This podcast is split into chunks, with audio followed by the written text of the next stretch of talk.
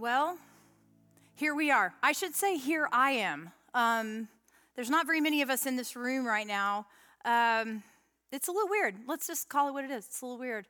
Normally, there's a big room full of people, and then tonight, there's like four of us. I don't count. I don't do numbers. In case you haven't met, my name is Chris Murphy, and and I am um, uh, I'm the Bible study teacher for our Psalm study. And um, numbers are not my thing, and so I, I, don't know how many of you and where you are or where you're watching from, but I will tell you this: it's it's a weird time. I think we can all agree on that, right? It's weird. But like I said in my prayer. Um, God is never surprised, you know? Like none of this took him by surprise. I was just talking this week to um, somebody on our team, and I was telling her, I was like, you know, isn't it funny that of all the weeks for this to happen, where we are um, abiding by all of the rules and, and, regulations and guidelines, and we're in a room with, we're socially distant, I assure you, the people that are in this room are not near each other. But the thing that's crazy about it is like, as I'm going through our homework, I'm thinking, man, what a weird week to be studying praise you know, but then I thought, nah, man, God is, He's not a God of coincidences. He is a God of order. And He planned this, you know? He knew that in this moment, in this time, whatever it looked like, however weird it was, that we would need to hear a word about praise, you know? And so today we are going to look at Psalm 150, 150. So if you have your Bible, open it up to Psalm 150. And if you're in our class, um, you know that we've been working our way through the entire book of Psalms. Do you hear what I'm saying? When I say 150, that's 150, y'all. That's like a lot. We've covered a lot of ground, like in 21 weeks.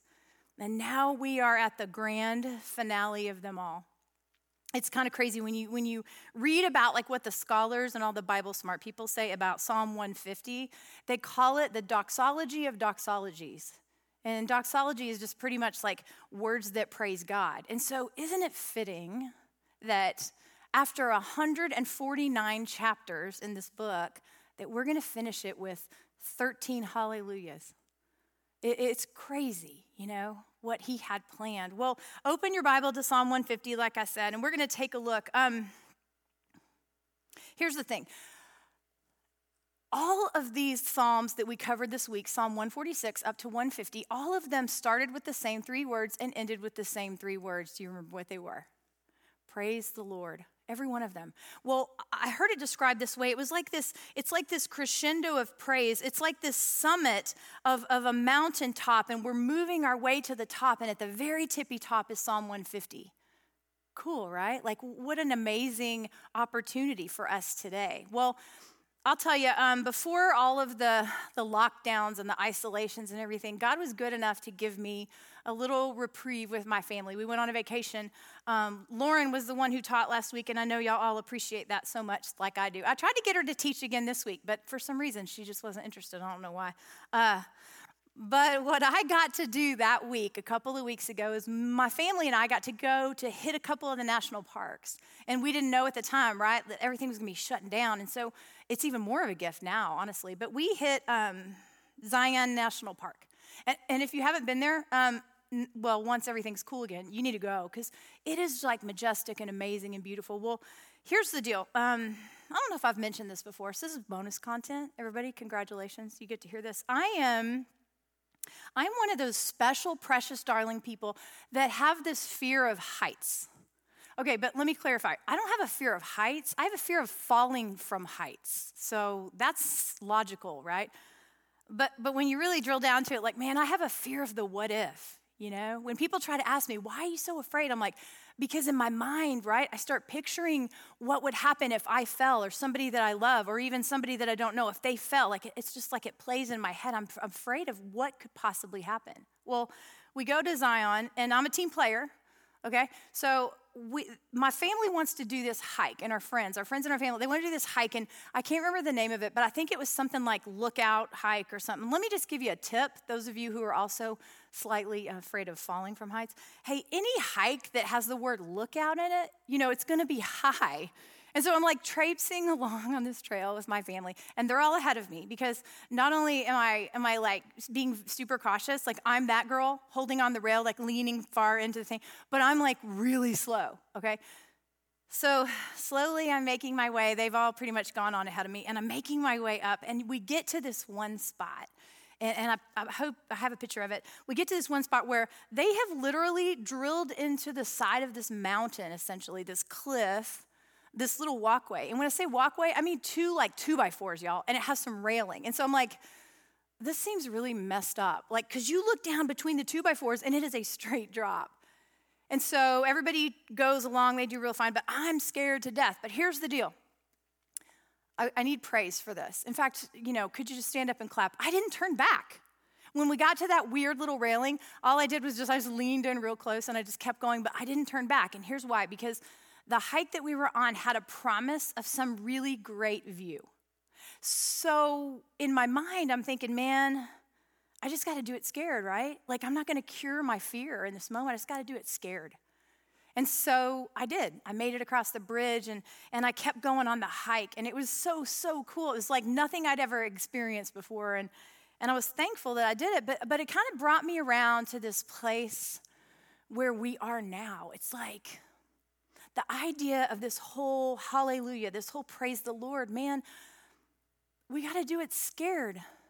Um, I think oftentimes that's how we need to praise Him, you know? Like praising God, uh, it comes naturally in times of, of joy, right? It comes naturally when there's those times where everything seems to be going okay. But, but in times like now that are weird, that are uncertain, that there's fear, you know, um, these are the times where I think we have to just do it scared, y'all. I think we have to praise Him scared. And so as I was sitting down working through what this lecture was going to be, I thought about that hike and I thought about taking one step at a time and, and doing it scared and doing it slow. And so I, don't know where you are. I don't know how you're feeling in this moment watching this right now. I, I don't know what's going on in your world, but I do know that we all have one thing in common that the unknown is scary, and, and we're all a little fearful of it, right? Um, but the beauty of what God has us in tonight, the beauty of the fact that we're in Psalm 150, is that the psalmist has something to say about that. And so we're going to look at it. So, Psalm 150, here's what we're going to do. Um, before we get into breaking it into pieces, I want to just read it, okay? I'm just going to read it out loud. Follow along with me. Close your eyes, listen. I don't know, but just hear these words and think about where you are right now. Think about where we are in the world right now and, just listen, okay? So, Psalm 150, it starts like this in verse 1 Praise the Lord. Praise God in his sanctuary. Praise him in his mighty heavens. Praise him for his mighty deeds. Praise him according to his excellent greatness. Verse 3 Praise him with trumpet sound. Praise him with lute and harp. Praise him with tambourine and dance. Praise him with strings and pipe. Praise him with sounding cymbals. Praise him with loud clashing cymbals. Verse 6 Let everything that has breath praise the Lord. Praise the Lord. 13 of those guys. 13 of them. Psalms. If you've been with us, you already know this. I'm going to say some stuff. And if you, so if you have uh, been with us this whole time, maybe go get some popcorn. I don't know. Just hold up for a second. But here's, here's what you can know if you're new to the Psalms journey with us. You can know that it is the largest book of the Bible the largest chapter. In fact, we always talk about our fun little Bible trip where, where you just set your Bible down and pop it open halfway through, and you're probably going to land in Psalms. Um, it's the most quoted book from the New Testament. And Jesus actually quotes Psalms, y'all, 11 times. There's more than seven authors. Um, it spans a thousand years, we think. And it's a collection of, of praises and laments and prayers. It's, it's, it covers almost every single human emotion and experience you could ever imagine. You know, we've said this over and over over the last 21 weeks. These are our words. They're not just some old old timey Bible guy words. These are our words, our emotions, our feelings. The Psalms. This Psalm 150 is the last one. It's the last words, and 100% of them are praise. We say this often when things are repeated in the Word of God. He wants us to understand it's bolded and italicized and, and underlined and all the things. And so if we have something repeated 13 times, man, as the finale, we got to listen, don't we? Psalm 150, don't miss the priority of praise. Um, I mentioned before that 146 through 149, those all begin and end with praise the Lord, those three words. Well, it's like this crescendo of praise, and it leads to this grand finale. It's only six verses, and I mentioned this before, but Charles Spurgeon called it the last summit of the mountain chain that is Psalms. And if you've been with us, you know we've talked about it like a, like a, like a trek up a mountain, man. And sometimes you need a push up the mountain, amen? And sometimes you're the one giving somebody else a push. And so right now we are at the top, Psalm 150. Listen, um, when you hear the word praise the Lord over and over, the hallelujahs, the 13 hallelujahs you hear, I want you to consider something. You know, I think, I think it's one of those words that we often just kind of glide right past. You know, one of those churchy words, praise, but it's more than singing, okay? Praise is more than singing, it's getting caught up and lifting God above all else. It's getting caught up and lifting him above all else. Praise doesn't negate the lament, it doesn't ignore the sadness or the confusion or the fear, okay? So don't be confused by that and think that praise is something to be paused and only used whenever times are really great. That's not what praise is. Some of the most authentic praise you will ever see is, is, is the praise that happens in the midst of difficulties, and, and I'll hit some of those in just a minute. Well, the psalmist in 150 tells us in six verses where we're to praise, why we're to praise, how we're to praise, and who is to praise. It's a, it's a detailed prescription, if you will, for how to praise God. Well, I'm going to roll through them quickly, and then we're going to we're to look at the end of um, what does that mean for us? You know, what do we do with that? So take a look with me, if you would, on at Psalm 150 and look at verse one, the very first verse. You see the word sanctuary. If you're reading, I'm reading from the ESV. Some of the other uh, translations might have a different word. Praise the Lord, praise God in His sanctuary. Pause. What does that mean? That word is considered like um, like His holy place. Okay, so for the Old Testament folks, that would have been the place that they go to worship, the place that they believe God dwells. And for us, it's just essentially where we meet Sometimes it's empty. The next section he talks about, and same in verse 1, he says, Praise him in his mighty heavens. What does that mean? He says, Sanctuary, that's the places where we are, where we worship God. But then he says, In his mighty heavens, your translation may say expanse, it may say firmament, it may say um, other words, but it's all talking about the heavens. Essentially, it's where God is, it's where God dwells, although he is with us at all times. Um, he dwells in the heavens. The psalmist is making us understand one thing that we um, should be praising God in every place, that our praise is completely uncontainable. It's uncontainable. Even in empty sanctuaries. We praise even in isolation. We praise even in a desert, even in a storm, in an illness, in an uncertainty. We praise in every place. Verse 1 tells us that. Well, verse, verse 2 goes into the why of praising. I love that um, we see in verse 2, he's going to be real specific here, but this is what's beautiful. He's going to talk about every act and attribute of God in just this one little part, the second verse. Look at it with me, if you would. Verse 2 Praise him for his mighty deeds and praise him according to his excellent greatness. Two things. His mighty deeds, what does that even mean? Well, these deeds. They're like, um, in the Chris version, I would say this they're like deeds of power that help us see God. How's that? Does that make, make sense? Deeds of power, things that God has done, allowed, caused that help us see the character of who he is. Well, I heard it written this way. I thought this was pretty spectacular. When you think about the Old Testament, okay, so the left part of your Bible, before Jesus comes on the scene, the Old Testament, the Old Testament shows us acts of God, mighty deeds done by God Himself, right?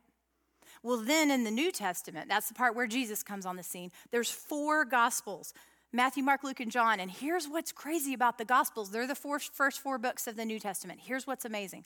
Now we're seeing mighty deeds by the Son, by the Son of God. We're seeing his birth, his ministry. We're seeing ultimately his, his death and burial, and then his resurrection. So, Old Testament is, is mighty deeds by God. New Testament, first four books, the Gospels, mighty deeds by the Son. And here's what's so cool this is us, guys, listen up. In the New Testament, in the book of Acts, and then in the epistles, which is just a fancy word for letters, we see the acts of the Holy Spirit through man, through us. It's like He planned it.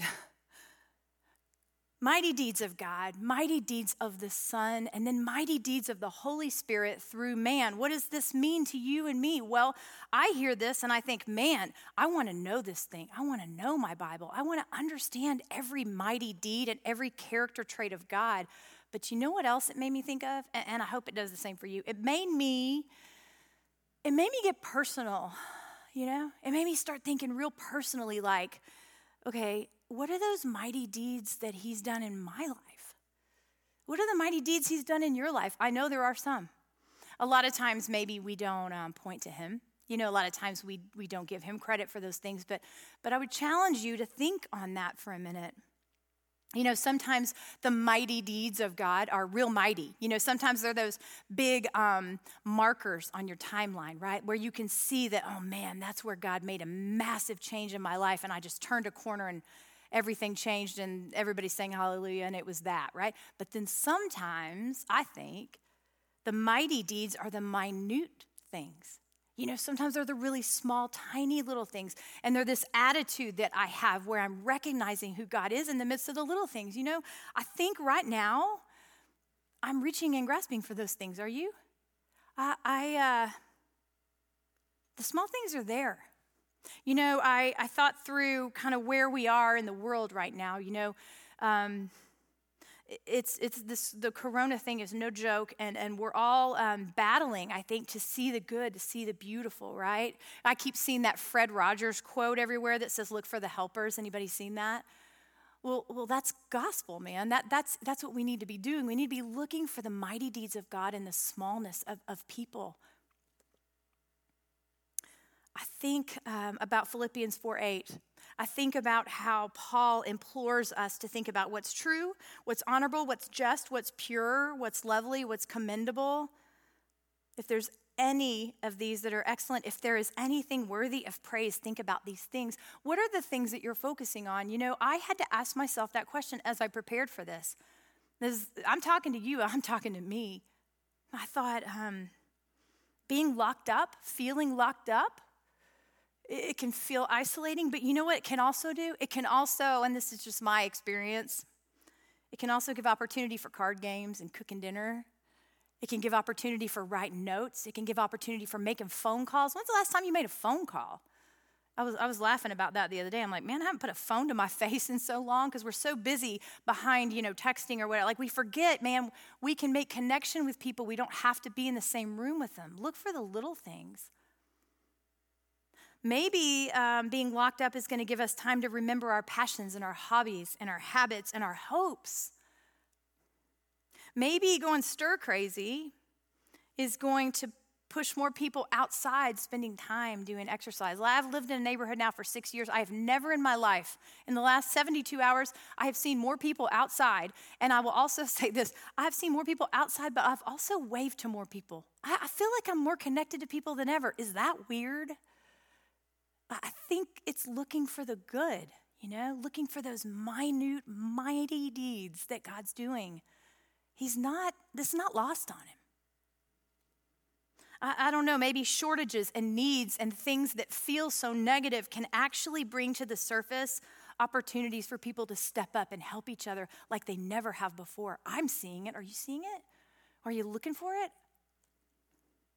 Maybe all the negative things we hear about social media, maybe, just maybe, it's giving opportunity for church gatherings and hope spreading in ways it never has before. Maybe, just maybe, someone is watching this or some other church service or some other message of hope from God's word. Uh, maybe it's a person who would never darken the doors of a church or walk into a Bible study because they have been wounded. Maybe, just maybe, that God's up to something in the minutia. I think He is. So, those mighty deeds in the Old Testament, in the New Testament, in our lives, are we looking for them because they are praiseworthy regardless of what the circumstances are?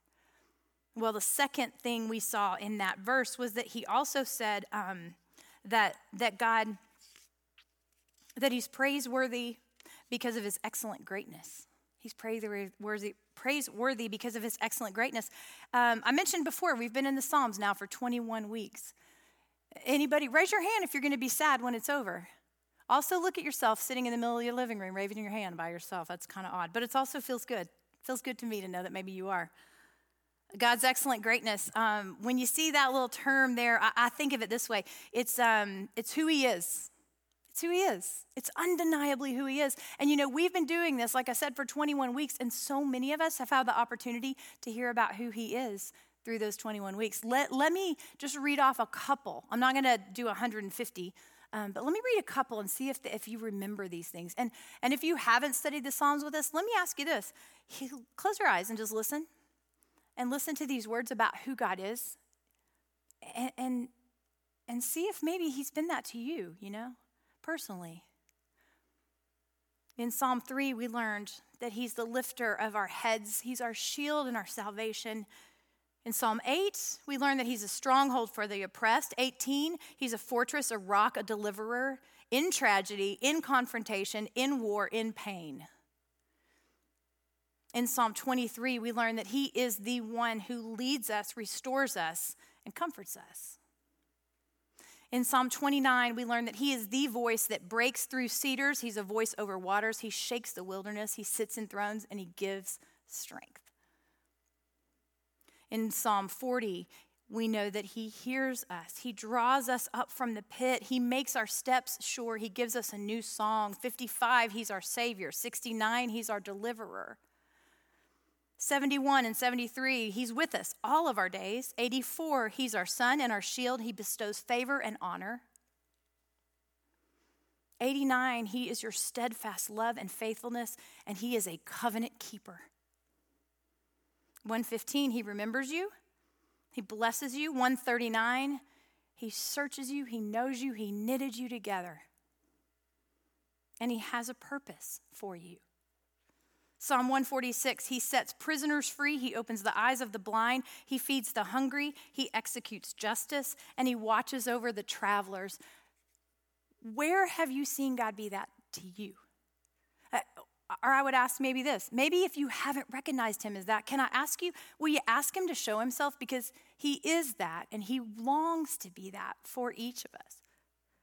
Our praises should be centered on what He's done and who He is, guys we should praise based on what he's done and who he is, not necessarily the changing circumstances. Because I'll tell you what, he's not surprised, he's not quiet, he's not inactive, and he's not absent. He is all of these things in the midst of wherever you are in this moment. Well, the third thing that I see that the psalmist wants us to understand about praising God is this is how? How do we do this? In verses three through five we um, everybody get your tambourines out. Everybody got them harps? Got them all out? No. Verses three through five, that, that we see some of that, some of that talk. I'm going to reread it just so you remember um, what he says, and then I'll, I'll tell you a little bit more about my thoughts. Verse three, he says, "Praise him." With the trumpet sound, praise him with the lute and the harp, praise him with the tambourine and dance, praise him with strings and pipe, praise him with sounding cymbals, praise him with loud clashing cymbals. Guys, um, all of that sounds very interesting, doesn't it? And you're probably all sitting around going, hey, that's just kind of not what I was thinking. Well, let me, let me put it this way. How about this? We want to praise Him with our hands and our feet and our breath and our mind and our hearts and our soul. Amen? We want to praise Him in the full symphony of everything we have. That's how I want to praise Him. I don't want to praise him on Sunday morning and get all dressed up and, and, and, and put on a show and then go home and live a life that is not acknowledging who God is at any moment. We want to praise him with our everything. I love the idea that our praises should be giving, given with everything we've got. That's what the psalmist wants us to know. It's less about tambourines and it's more about what do you have? And how are you praising him with it? Well, as I wrote that out, you know, I'm going to be brutally honest here. I write that out and I'm like, yeah, that's all, that's all well and fine until you are uh, in, in a place where you feel a little hopeless and you feel a little isolated and you feel a little scared. Anybody? So, how do we do this in the midst of that? How do we do this? How do we praise God with everything we've got in the midst of these places where we kind of feel wrecked? You know, I think that's an honest question to ask. I think God loves when we ask those questions. You know, we say that in this Bible study all the time. He loves when we don't know the answers to questions, He loves when we come at Him with these questions.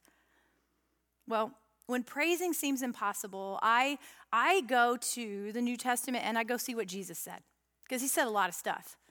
And in Matthew 22, 36 through 40, here's what he said when uh, somebody asked him about the greatest commandment in the law. And they were trying to trick him up, but this is the beauty of who Jesus is, is the words he shared are the perfect definition of how we praise God. This is how he responded. The question was, Teacher, which is the greatest commandment in the law? Verse 37, he says, You shall love the Lord your God with all your heart with all your soul, and with all your mind. This is the great and first commandment, and a second like it you shall love your neighbor as yourself. All your heart, all your soul, all your mind. You know, in the last 21 weeks or so, we've, we've been loving God with a lot of that, haven't we? We've been loving God with, um, with all of our heart often, We've been loving God with our soul, hopefully, but we've definitely been loving Him with our mind. And, and I think through this, and I think, how does this have anything to do with praise? Well, I feel like one of the truths that we've come to know in the book of Psalms is that know and what we know is greater than what we feel often, you know?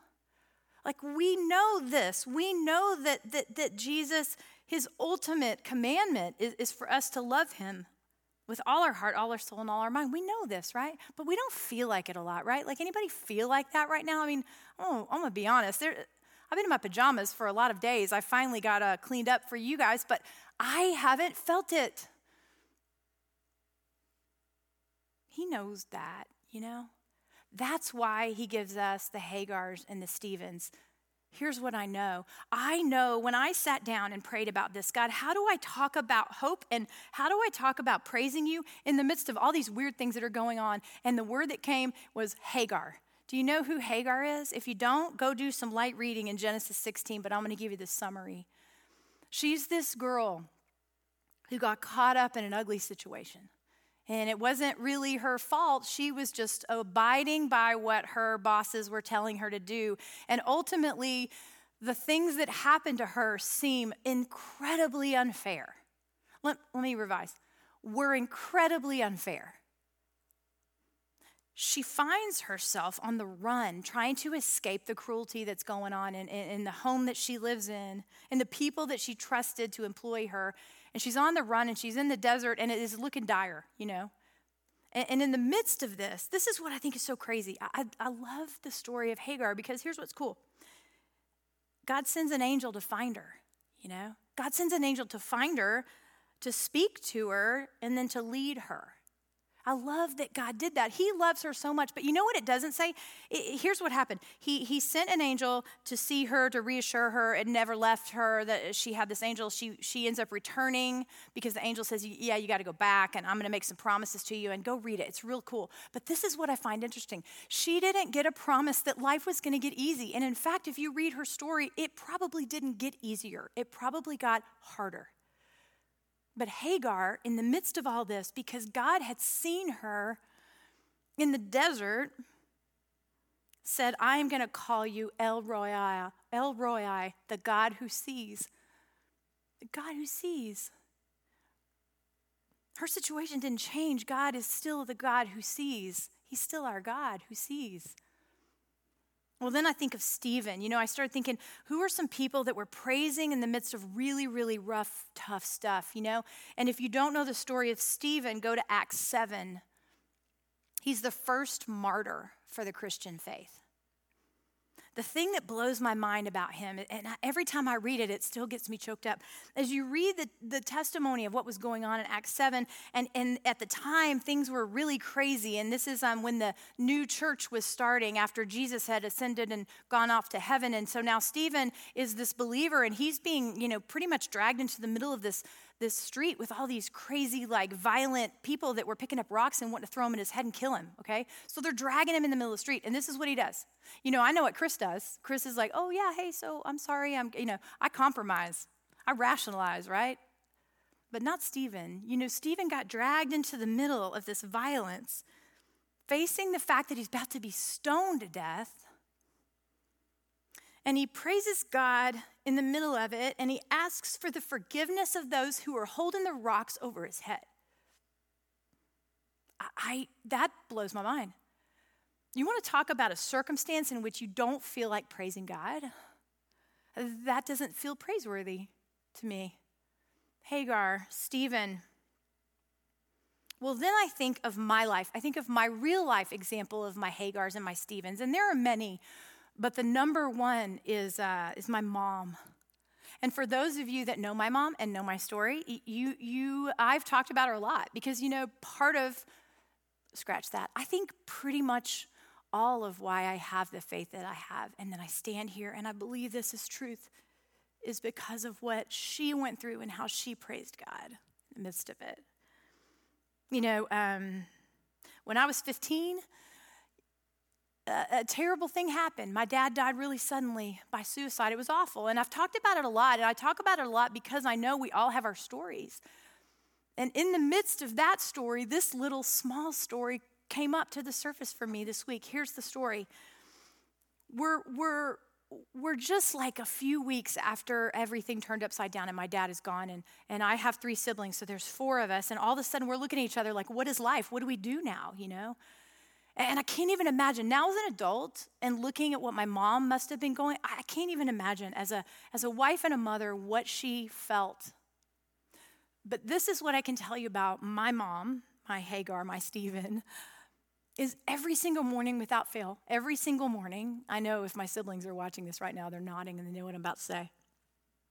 There was this little wicker couch she had just outside a kitchen, and she would sit in her in her robe with her cup of coffee on this little couch with her Bible and, and sometimes a book or whatever, but always, always with her Bible. And she didn't, it wasn't about fanfare and she didn't make a big deal out of it. She didn't invite us into it necessarily. She didn't call attention to herself, but it never changed never changed, even in the darkest, darkest days. She sat at that little chair and opened her Bible even when no one was looking. Even when everything seemed hopeless, even when everything felt impossible. In dire uncertainty, in pain that I will never truly understand, she praised him and, and and I don't think any of us will know this side of heaven what impact that had. Because I could tell you, part for me, it's me standing here right now because I can say this with certainty that this is true. And that we can praise God in the midst of any uncertainty, any struggle, because I've seen it. I've seen the Hagars and the Stephens and the Judys. What about you? in the midst of your stuff right now, when you're asking God, how can I possibly praise you because I have all this uncertainty? I want you to think about the Hagars and the Stephens and the Judys. I want you to think about them. And remember that um, praise is not contingent upon your circumstances. Praise instead is completely to be given with everything we've got, no matter what. Well, the fourth thing that we learn, um, and it's maybe the most beautiful part of this whole story, is that last verse in verse 6. Let everything that has breath praise the Lord. And then the last three words praise the Lord. It's intentional, right? Like all creation, we praise without pause. I think about the fact that the psalmist, you know, these are poems and prayers and, and their praises, but the beauty of, of this is that every word, in my opinion, I feel, is thought out. I feel like every word is intentional. And when he says, let everything that has breath praise the Lord, it's not lost on me that breathing is a nonstop activity, right? Every breath in, every breath out, there's a praise. You know, Acts 17 25, jot that down we're reminded that um, he himself gives to all mankind life and breath and everything. Every breath that we praise God with, this is the cool part of the story, he gave it to us. Every breath. Every single breath. And, and we're praising him in this nonstop way without pressing pause, not because of who we are or where we are, but because of who he is, right? Because of the mighty deeds and the excellent greatness and the unchanging, irreversible, infinite, constant, still access that God is when our lives are not. That's why we praise Him. Every Hagar, every Stephen, every Judy, and you, we all praise Him that way. When I praise him in the midst of the yuck, I'm in compliance with his plan. Have you ever thought about that? How often, if you are a believer in Jesus, you know that one of the things we, we, we try so hard to figure out is how, God, how do I pray your will? I want to be in your will. I want to, I want to be going where you, I want to see the finish line that you want for me. I want to be running the race, right? Well, let me tell you this if you are praising him in the midst of any circumstance, you are in compliance with his will. It's what He wants for us. Our praises should not pause. Our praises should not pause. Well, our time's almost done. Look at me being on time. Um, in closing, I want to share something. Um, my hike. My hike. Do it scared, you know? Because when I think back on that hike, you know how many times I wanted to quit? Um, let me just tell you, a whole bunch of times I wanted to quit but I didn't. And then I finally got to the spot a little later than everybody else. I finally got to the spot where you, where you see the lookout and you see this amazing view. And we got this, this, this picture of it. And uh, I, I still think, what if I would have turned back? You know, what if I would have just given into the fear and given up? Instead of doing it scared. Um, life is too short to turn back and miss the view, man. What in the midst of your world right now, what in the midst of everything that's happening right now, is God trying to show you a really cool view and you're really scared and you want to turn back? What is it? I, I don't know what it is. I know that some of the greatest moments of praise come out of pain and fear and uncertainty. I know I witnessed it with my very own eyes in my home when my dad died, and I watched my mom praise God. I saw it. I lived it. I experienced it. Have you? Do it scared. Fear paralyzes us. Prayer, I mean, excuse me, praise refocuses us. Stop depending on the what ifs and start praising in the even ifs. Even if I'm alone in the desert, even if the world is looking to take me down, even if it all seems hopeless, even if I'm locked up all alone, even if the unknown is haunting me, even if my job, money, marriage, health is gone, I will praise you. Remember the Hagars, the Stephens, and the Judys. And won't he do it again? Won't he do it again? I believe in a God who does it again. I've seen it over and over here. I've seen it over and over in my life, and I'm so excited to watch and see what he's going to do next in the lives of us. Our praises are uncontainable. We can praise because we know who He is and what He's done. And we can praise with everything we've got. And we can praise without pause. What a perfect summit, Psalm 150. It's a marker. Is it going to be a marker in your life? 13 hallelujahs. Don't miss it. I'm going to pray for us, and then we're going to wrap up our time together. Will you pray with me? Father, um, you're so cool.